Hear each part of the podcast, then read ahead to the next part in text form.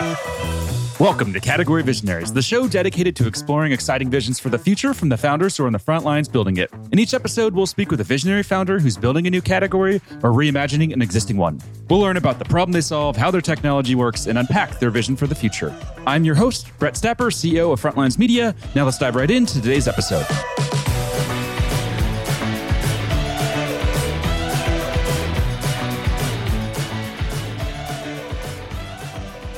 Hey, founders, and thank you for listening. Today I'm speaking with Laura Kornhauser, CEO and co founder of Stratyfy, a predictive analytics and decision management solutions provider that's raised 10 million in funding. Laura, thanks for chatting with me today. Thanks so much for having me, Brett. Thrilled to be here.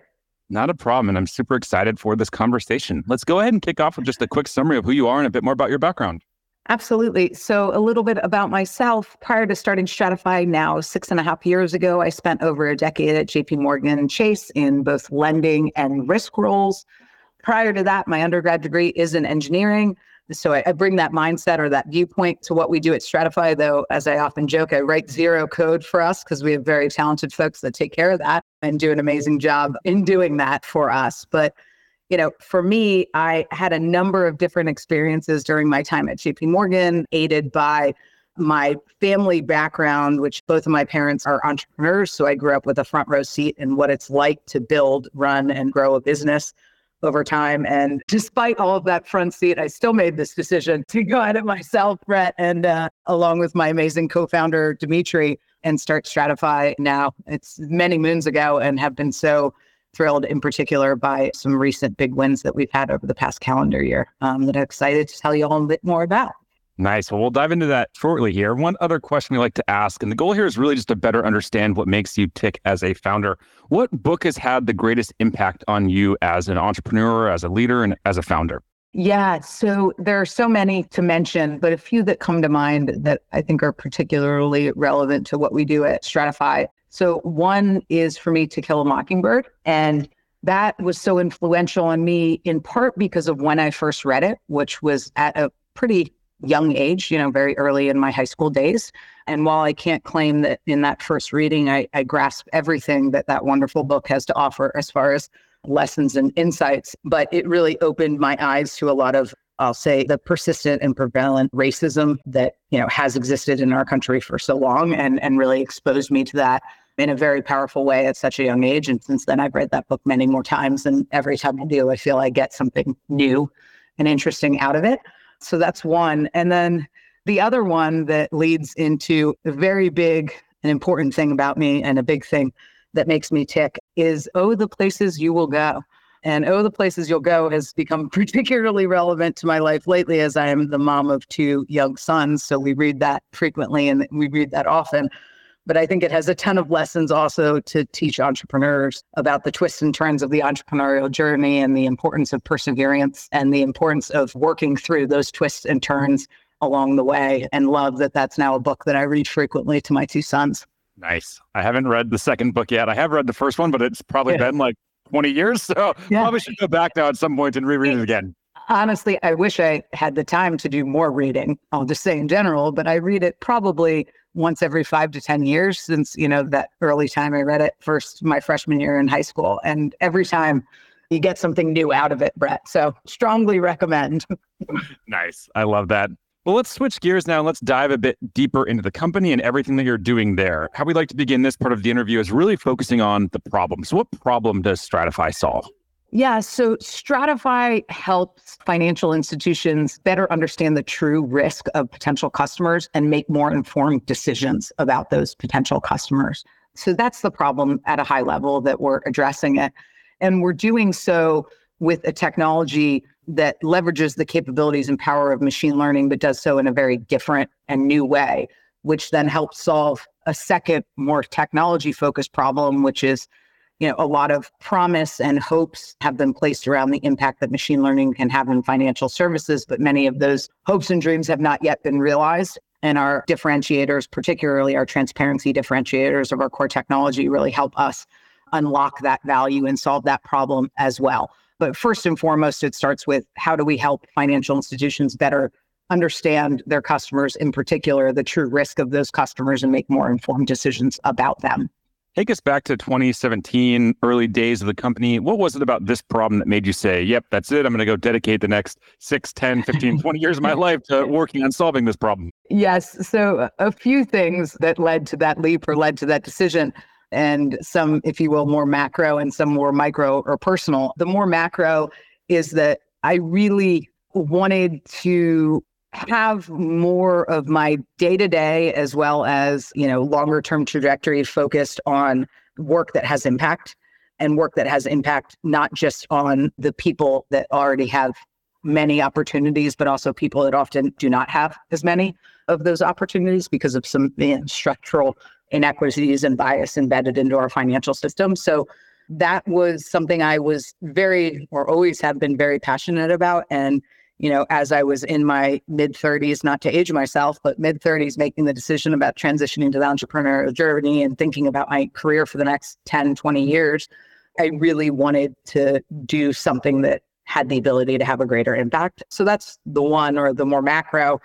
The micro for me was actually an experience that I had being rejected for a credit card that I applied for, a credit card that was heavily marketed to me as well.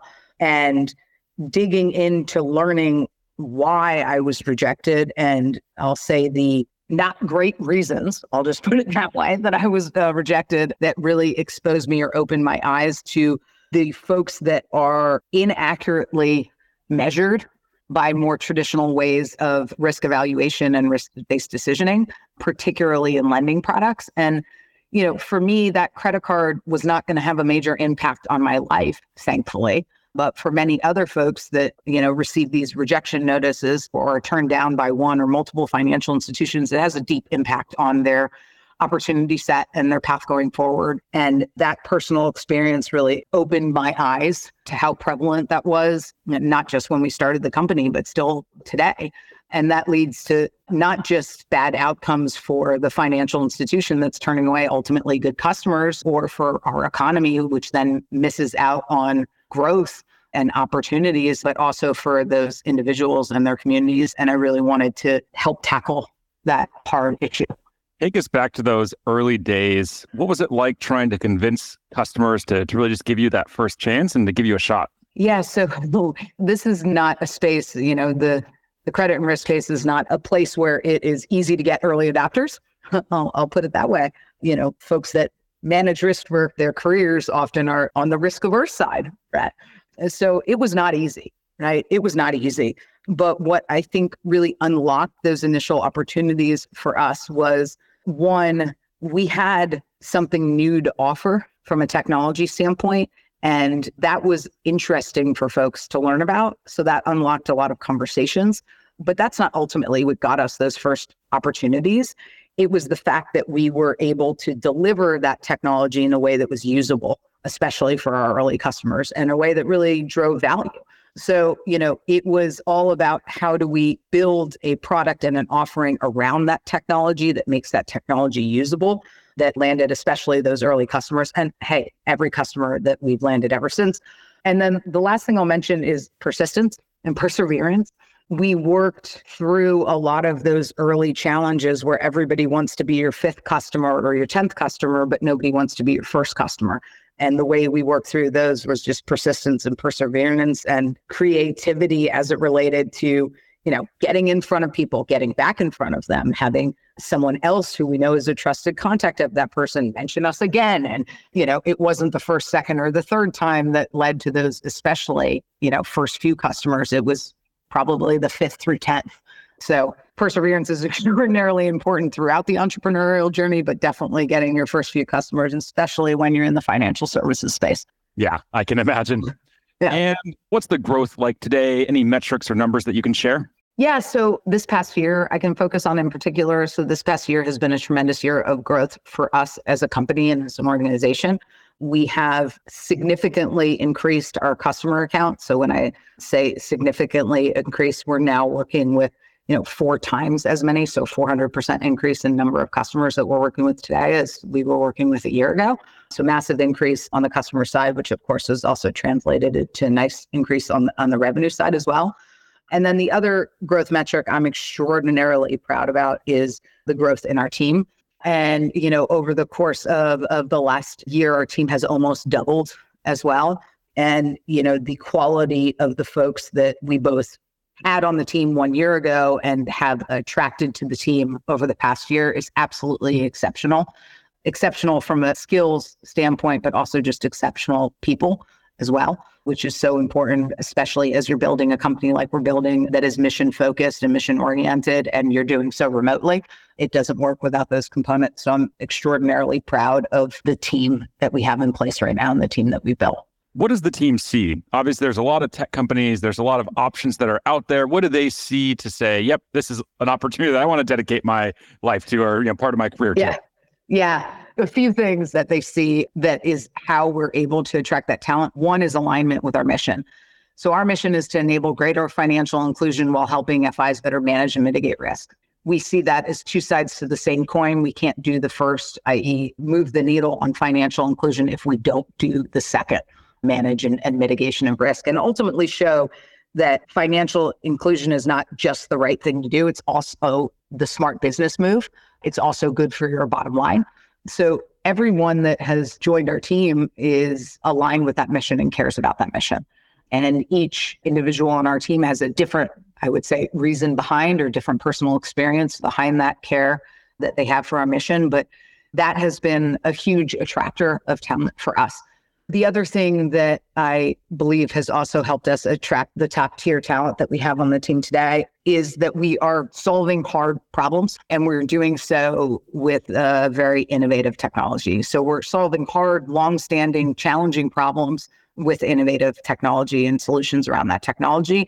And that is tremendously motivating for the team as well, is being able to be part of helping us write that story we do our best to give everybody on the team a lot of agency, a lot of ownership, a lot of ability, if you will, to define their path within the organization. And that would be the the third thing that I would highlight. But you know, that third thing often doesn't work or doesn't work well if we we don't bring that A A plus talent in to be able to do that and be able to to help lead all of us together. Taking a look at the different solutions you have, I see credit risk assessment, fraud detection, and unbiased. Are those three different products? Those are three different products, all which leverage the same core technology, Brett. Which one did you begin with? And how did you know it was time yeah. to launch another product and then another product? Or did you have three right out the gate? We did not have three right out the gate. We started with credit risk assessment and credit risk assessment and decisioning. That's where we started. That's where we earned our first customers. That's still where we have the majority of our customers. But one of the things that we, when we built that initial product offering for credit risk assessment, one thing that we always enabled our users to do was to measure or evaluate potential harmful or unwanted bias as a KPI of models or decisioning strategies that they were building using our software. So we always saw fairness as a key performance indicator that should be evaluated right alongside expected financial performance or other fit slash data science metrics when looking at making a choice between model or decision strategy A and B. That we were way ahead of the curve. And again, it speaks directly to the mission that we started the company with. Now, that led to such positive feedback and interest about that capability in particular that we were hearing from both customers and prospects that we pulled those capabilities out and launched a separate offering, which is what we call unbiased, which allows lenders to proactively test on a much more frequent, much more robust, and much more efficient way, proactively test for unfair bias such that they can uncover that unfair bias as soon or as quickly as possible. You know, no one intends to have an unfair bias in how they're making loan decisions or other decisions in a loan life cycle, but oftentimes it can be hard to root those out or to find them, especially because they often emerge over time as opposed to emerging on, you know, day zero or day one. So what that product allows them to do is find those. And then if those bias risks emerge or exist, allows the customer to understand exactly what is driving those bias risks so that they can move to what we call our step three of undo. So how do I ensure that these biases are in my decisions going forward and aren't being propagated forward into the future? That offering now can be leveraged no matter how or where a customer has built a model or decisioning strategy and sits on top to do that proactive testing and monitoring and, and subsequent steps should a risk emerge. So that's how we developed or decided to develop that product offering. We also see it as, as working quite nicely with our credit risk solution. Fraud for us was something, again, that we got pulled into via customers and partners. Our core technology has a ton of value to offer in fraud detection because you know can leverage the best of data through machine learning, but in a way that's very understandable for the user, much more understandable, transparent, controllable than other machine learning approaches, which allows that user to impart their own wisdom or subject matter expertise into a model. And we find in fraud, this is uh, particularly powerful because oftentimes fraud experts can spot emerging trends or emerging threats faster than you have enough data for a machine to find it on its own. So that's Brett what brought us into fraud detection. And the way we've been able to, as an early stage company, support these three use cases is because they are ultimately all powered by that same core engine and that same core technology that we have at Stratyfy. Are the buyers the same? Is it selling to the same types of decision makers? Oftentimes, the buyers at an organization are different, actually, though they are highly related, but they operate in different groups within the organization. Though what we found is that we can really land and expand with financial institutions by having this product suite, such that the initial product that we get brought in on and demonstrate success on is then used or, or that proof point is used to expand into other use cases or other product offerings. This show is brought to you by Frontlines Media, a podcast production studio that helps B2B founders launch, manage, and grow their own podcast. Now, if you're a founder, you may be thinking, I don't have time to host a podcast. I've got a company to build. Well, that's exactly what we built our service to do. You show up and host, and we handle literally everything else. To set up a call to discuss launching your own podcast, visit frontlines.io slash podcast. Now, back to today's episode.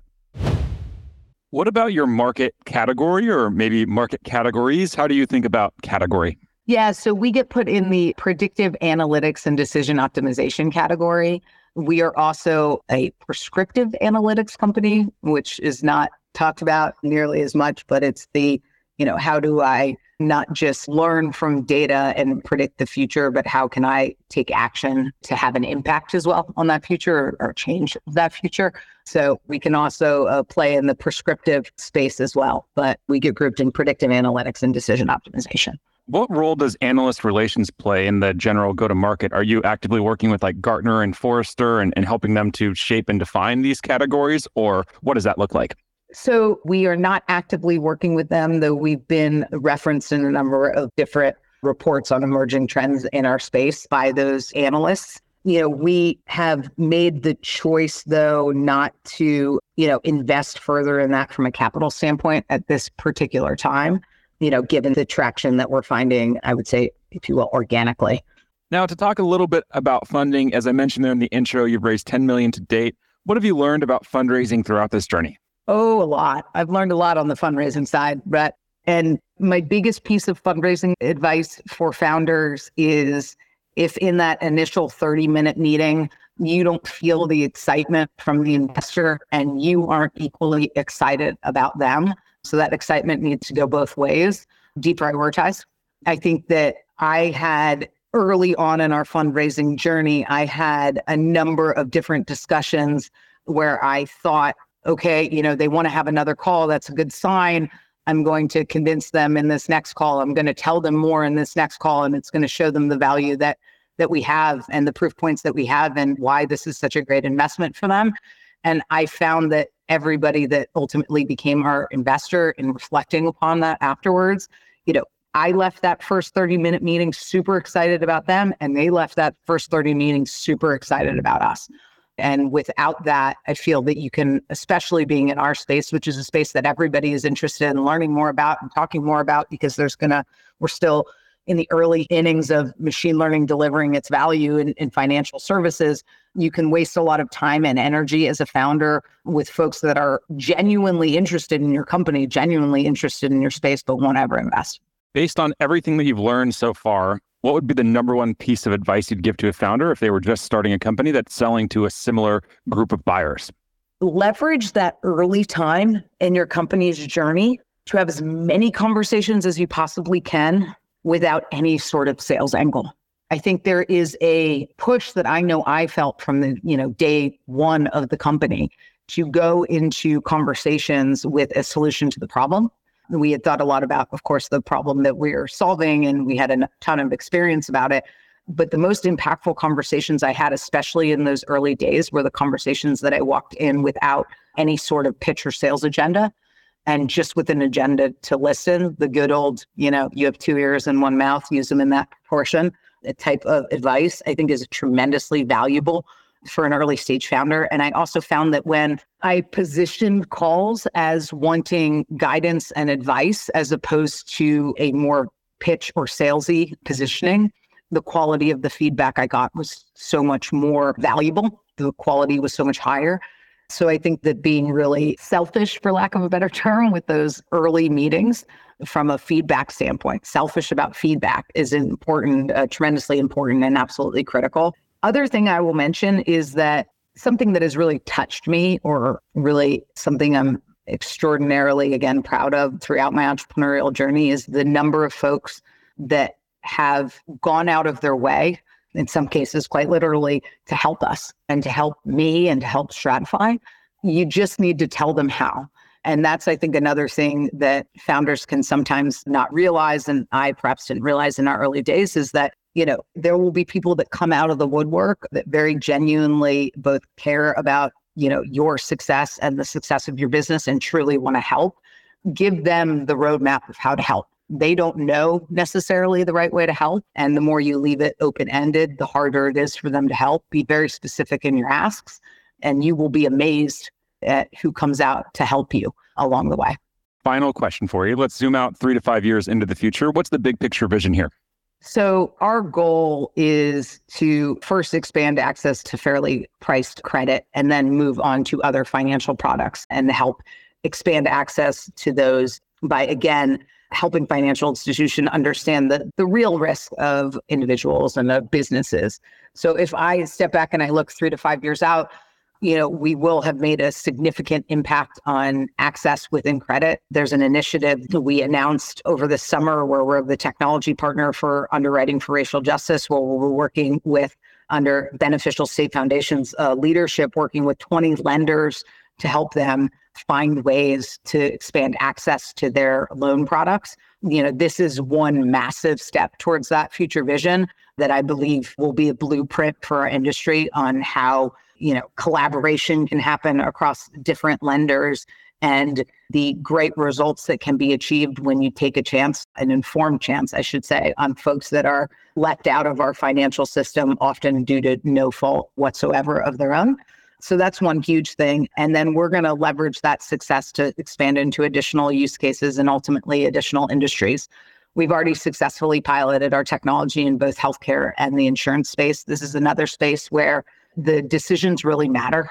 They really matter on people's lives. So it's absolutely essential that folks using machine learning technology to help inform those decisions really truly understand how that machine learning technology is working. And that how it's working is not just from a technology standpoint but like how the specific model you build using machine learning how does that model work? What insights is it drawing from data?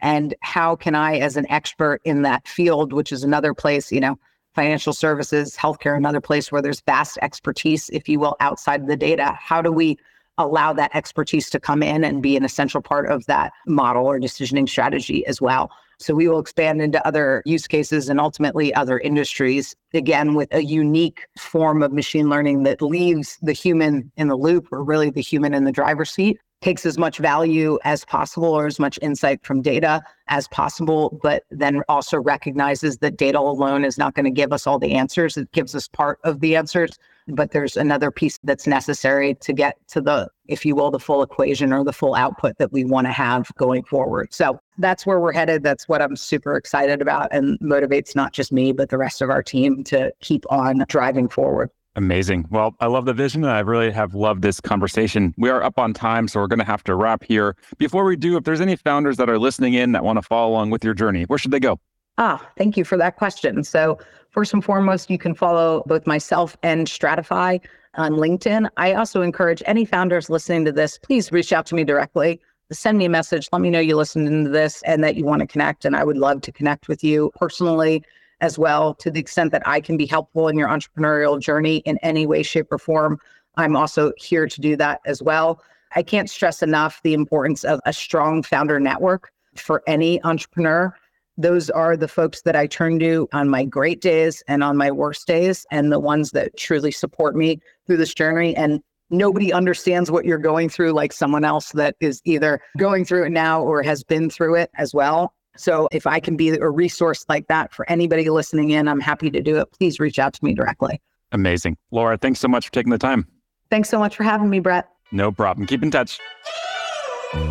This episode of Category Visionaries is brought to you by Frontlines Media, Silicon Valley's leading podcast production studio.